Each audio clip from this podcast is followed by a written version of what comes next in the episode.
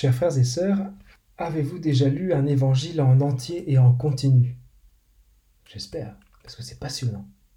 On y redécouvre beaucoup de trésors et ça redonne du lien entre les différents passages. Cette année-là, c'est l'évangile selon Saint Matthieu qui nous est offert.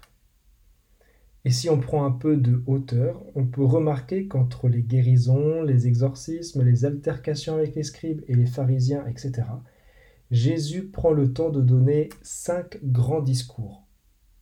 Ils sont tellement longs qu'ils nous occupent bien plusieurs dimanches de suite. Aujourd'hui, on close son troisième discours qui nous a fait trois dimanches. On est à peu près au milieu de l'évangile et Jésus nous livre un enseignement délicieux sur ce qui lui tient le plus à cœur, le royaume de Dieu. Il nous offre un grand mystère en enchaînant des petites histoires qu'il appelle des paraboles. À les entendre, on peut avoir l'impression qu'elles sont redondantes, ou bien qu'elles manquent de lien entre elles. Alors on a besoin d'aller chercher dans les petits détails pour saisir la finesse de l'enseignement de Jésus. Dans l'homélie de dimanche dernier, un des points de l'abbé Jean Vincent était de remarquer que le royaume de Dieu est toujours comparé à une personne. Jésus montre par là qu'avant d'être un lieu, le royaume est quelqu'un et que c'est lui-même. Les trois petites paraboles d'aujourd'hui permettent d'approfondir cette notion de personne pour peaufiner la relation à Dieu. Je vous les résume. Dans la première parabole, Jésus présente le royaume de Dieu comme un trésor caché dans un champ. C'est à celui qui veut l'acquérir de tout faire pour y arriver. Si on traduit, on peut dire qu'on a besoin de renoncer à beaucoup de choses pour obtenir tout le champ et son contenu, pour obtenir le royaume. Dans la deuxième, il compare le royaume de Dieu à un négociant qui cherche des perles fines. Ici, l'initiative est plutôt du côté de Dieu qui est prêt à tout pour racheter les perles que nous sommes une par une. Et dans la troisième, Changement d'univers, le royaume de Dieu est un filet qui ramasse largement jusqu'à ce qu'il soit plein. On peut y voir que dans ce filet, dans ce royaume, il y a de la place pour tout le monde. Par contre, arrivé sur le rivage, il y a un tri qui est fait par les anges. Là, ça demande de s'arrêter un peu plus longtemps. Ce n'est ni Dieu qui fait le tri, ni nous, mais des anges.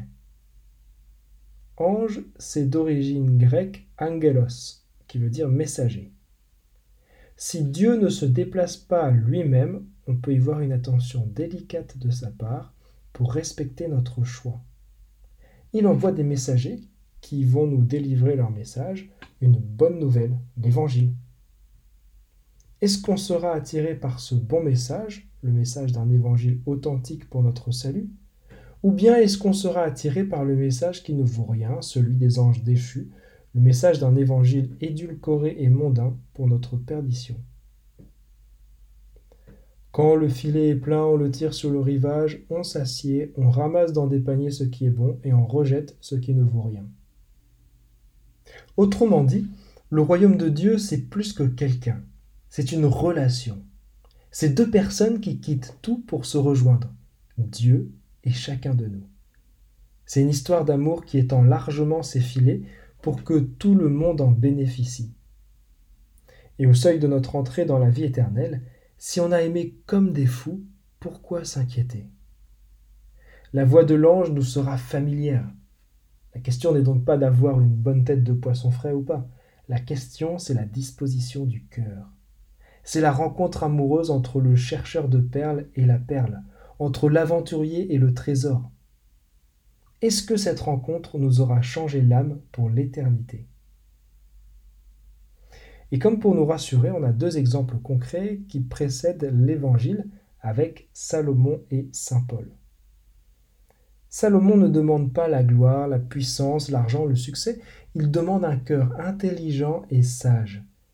Il laisse tomber ses désirs pour acquérir le trésor au fond du champ, trésor bien plus précieux que tout le reste. Et réponse de saint Paul pour illustrer le négociant qui veut à tout prix sa perle fine.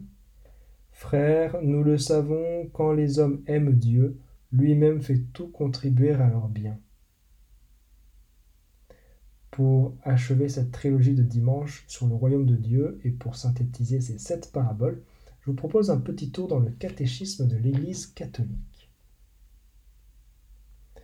Pour accomplir la volonté du Père, le Christ inaugurera le royaume des cieux sur la terre. L'Église est le règne du Christ déjà mystérieusement présent. Ce royaume brille aux yeux des hommes dans la parabole dans la parole, les œuvres et la présence du Christ. Accueillir la parole de Jésus, c'est accueillir le royaume lui-même. Le germe et le commencement du royaume sont le petit troupeau de ceux que Jésus est venu convoquer autour de lui et dont il est lui-même le pasteur. Il constitue la vraie famille de Jésus. Le Seigneur Jésus a doté sa communauté d'une structure qui demeurera jusqu'au plein achèvement du royaume. Il y a avant tout le choix des douze avec Pierre comme leur chef. Les douze et les autres disciples participent à la mission du Christ, à son pouvoir, mais aussi à son sort. Par tous ces actes, le Christ prépare et bâtit son Église. Fin de citation. Le royaume des cieux que Jésus nous présente dans ces sept paraboles et que le catéchisme développe, ce sont plusieurs réalités. Il y a certes la destination finale, le paradis, mais avant d'être un lieu, c'est la personne même de Jésus. Et par extension, c'est la famille conforme avec lui, qu'on appelle l'Église. Le royaume de Dieu, c'est donc la relation entre Jésus et son Église, relation dissymétrique puisque lui, il aime parfaitement et nous, son Église, bah, on fait ce qu'on peut.